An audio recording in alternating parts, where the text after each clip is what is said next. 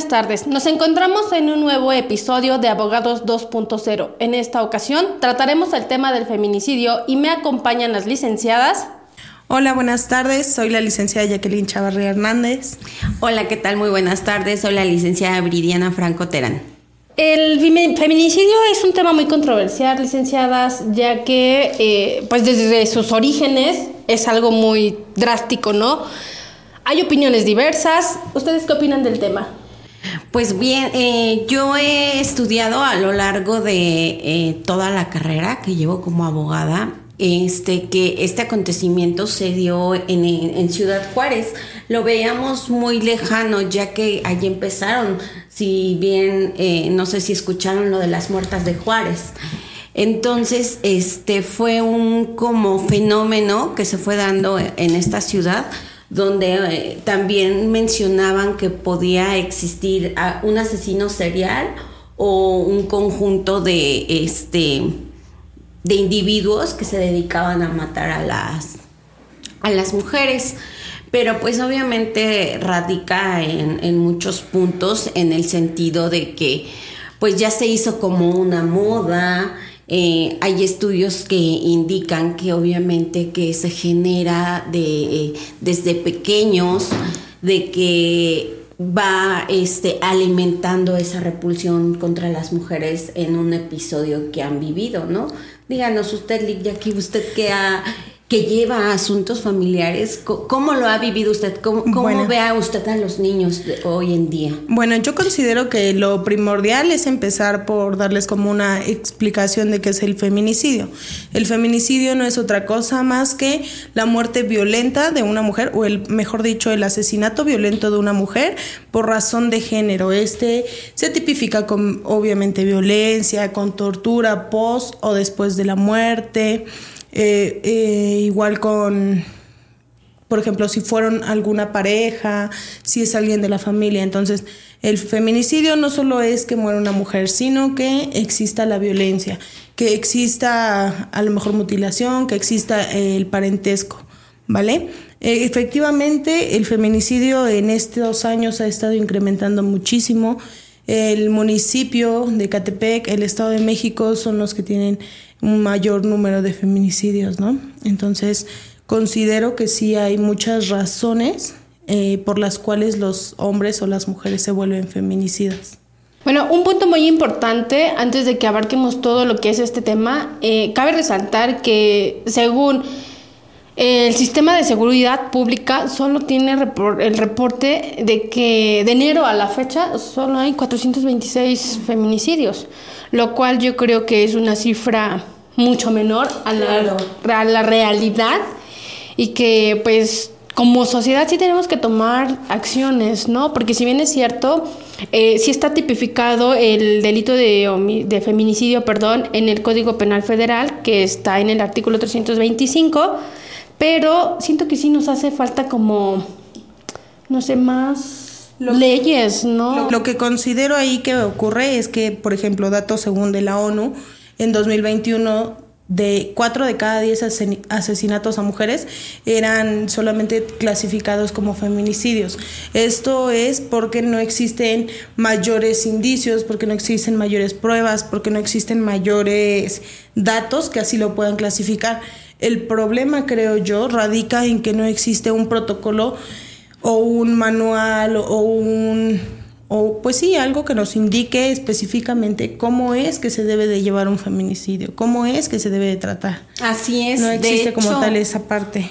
De hecho, eh, desde 1992, que fue que se fundó la organización este, Belendo Para, que fue la que ayudó a, las víctimas del campo algodonero, porque como bien menciona usted, eh, nuestro país no está preparado, no tiene un protocolo para, para darle esa puntualidad y para darle esa investigación a, los crímenes que, se hacen con esta hazaña contra las mujeres.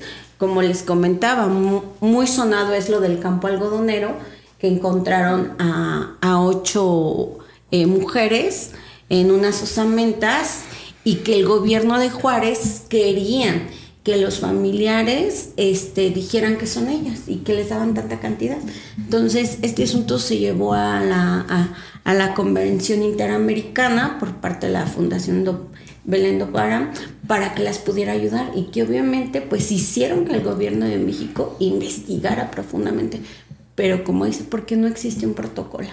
Yo creo que la falta de todos estos puntos que están manifestando nos lleva a lo que es la impunidad que es uno de los mayores problemas relacionados a este delito y que pues de alguna manera eh, muchas, de, muchas de las víctimas o más bien familiares de las víctimas pues ya se quedaron solamente con el dolor y ya no con el estar yendo a las autoridades porque a final de cuentas pues ustedes lo, lo manifiestan.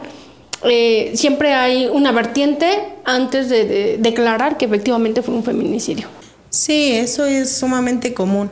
Sin embargo, yo creo que lo que hay que hacer, eh, obviamente sí tenemos que atender esa circunstancia para que sean considerados feminicidios, yo creo que aún más importante es prevenir esa situación.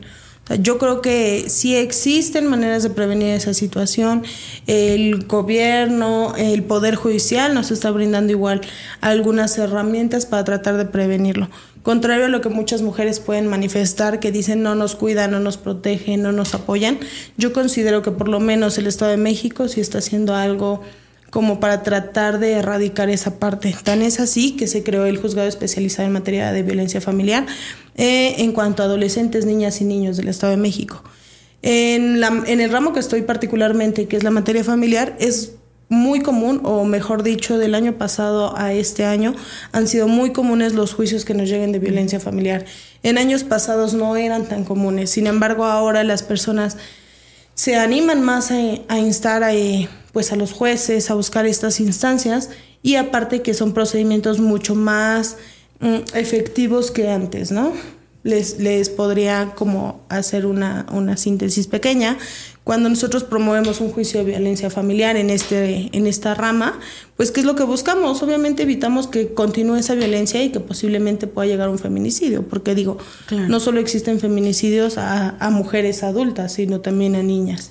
Entonces esto es un tema también que, que pues que es importante que la gente sepa que existen estas herramientas y que existe la manera también de tratar de prevenir esa situación. Y entra en vigor esta perspectiva de género Ajá, que hablamos obviamente que la perspectiva de género se basa en que no hay esa discriminación, esa este, desigualdad contra las mujeres, eh, por raza, por este, clase social, por eh, educación, este, porque pues bueno, los crímenes de feminicidios pues pueden ser por, por varios tipos, ¿no? Tiene mucha razón la licenciada Jacqueline en manifestar a las mujeres que nos están viendo que ya hay herramientas.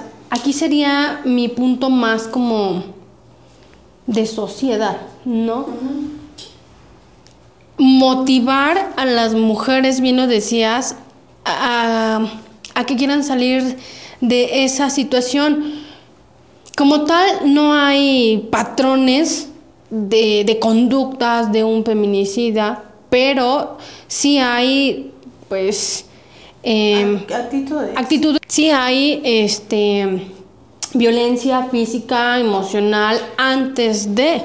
Entonces, cuando nosotros tengamos el valor de frenar todas esas situaciones, es cuando yo creo que va a ir disminuyendo, pues, este tipo de delitos.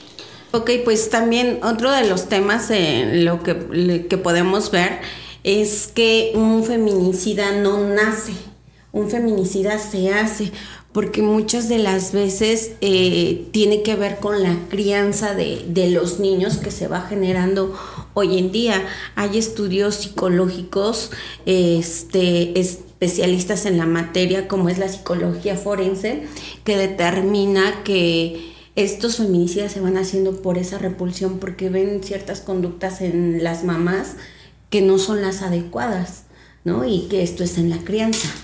Sí, mire, em, yo tengo muy marcado el caso del monstruo de Toluca, el cual, pues decía que él desde los 10 años, cuando hizo esta entrevista, declaraciones, desde los 10 años fue tomando como un odio hacia las mujeres. ¿Por qué? Porque su cuidadora, una mujer, abusaba de él. Y entonces también al ver el trato que su mamá le daba a su papá, pues se fue llenando de odio hacia las mujeres. Entonces, es algo súper importante y delicado porque en efecto, pues como mujeres tenemos que cuidarnos. Sí, yo creo que es muy importante la educación que recibimos en casa y que obviamente se le da a los niños y a las niñas, porque no solo es un tema de hombres matan mujeres, mujeres también matan mujeres. O sea, no es un tema de por cuestión de género que yo hombre por fuerza voy a matar a una mujer, no, también las mujeres están cometiendo feminicidios. ¿Vale? Yo considero que es muy importante darles una educación buena en base a los valores a los niños eh, pues sí, decirles que está bien, que está mal, recalcárselos y darles pues buenos ejemplos, no solo como pues como de qué está bien y qué está mal, sino con tu actitud como, como mamá, darles también buenos ejemplos. Aquí es muy común que veamos que si los papás no dan la cantidad de dinero que, que yo como mamá pido, entonces tú no tienes derecho a verlo y tu papá es malo y tu papá no te quiere y tu papá no te busca. Cuando muchas veces no es así, o sea, también que las mujeres entiendan que una, una pensión alimenticia no determina cuántas veces puedas ver a tu hijo, ¿no? Igual en caso de los hombres, que no se haga también este síndrome de alineación parental. Es muy común, entonces hay que evitar ese tipo de cuestiones, hay que, obviamente, a toda costa hay que proteger a los niños y a las niñas para que no existan estas cosas y a un futuro no exista ese rencor, eh, que no exista el rencor hacia una mujer, que no exista, pues sí, esas ideas de querer hacerles daño. No, y si sabemos, pues el monstruo de Catepec, ¿no? O sea, en su declaración él manifestaba que su mamá, este, creo que lo dejaba con las amigas y que eran las que lo violaban, ¿no? Por eso él creyó que todas las mujeres eran malas, ¿no?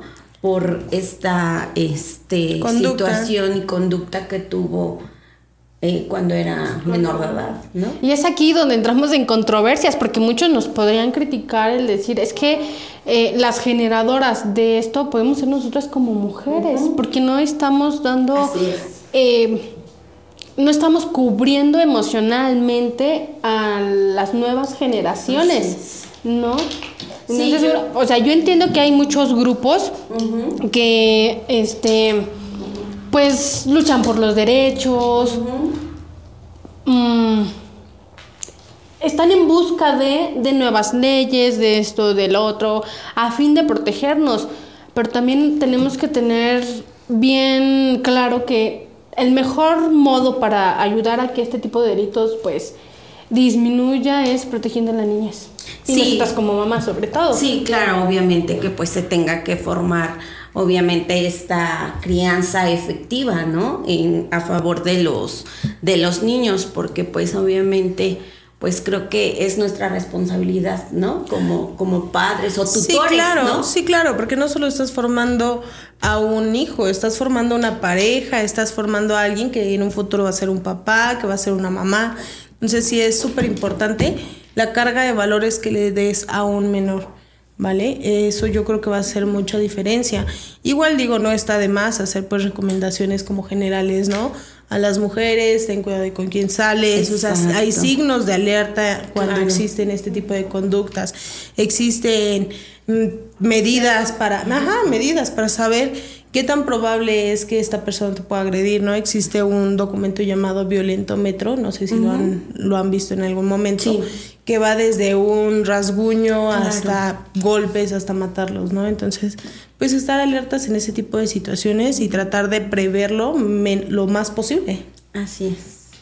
Pues muchísimas gracias por este episodio que vamos a seguir tomando el tema porque es bastante extenso. Es bastante amplio. Este tema da para muchas más. Muchísimas gracias. Los invitamos a que nos sigan en... En TikTok, YouTube, Spotify, Facebook e Instagram. Les agradecemos mucho y quien haya podido ver este podcast, los invitamos a que sigan viendo los demás. Y hasta luego, bonita tarde. Muchas gracias. Hasta luego.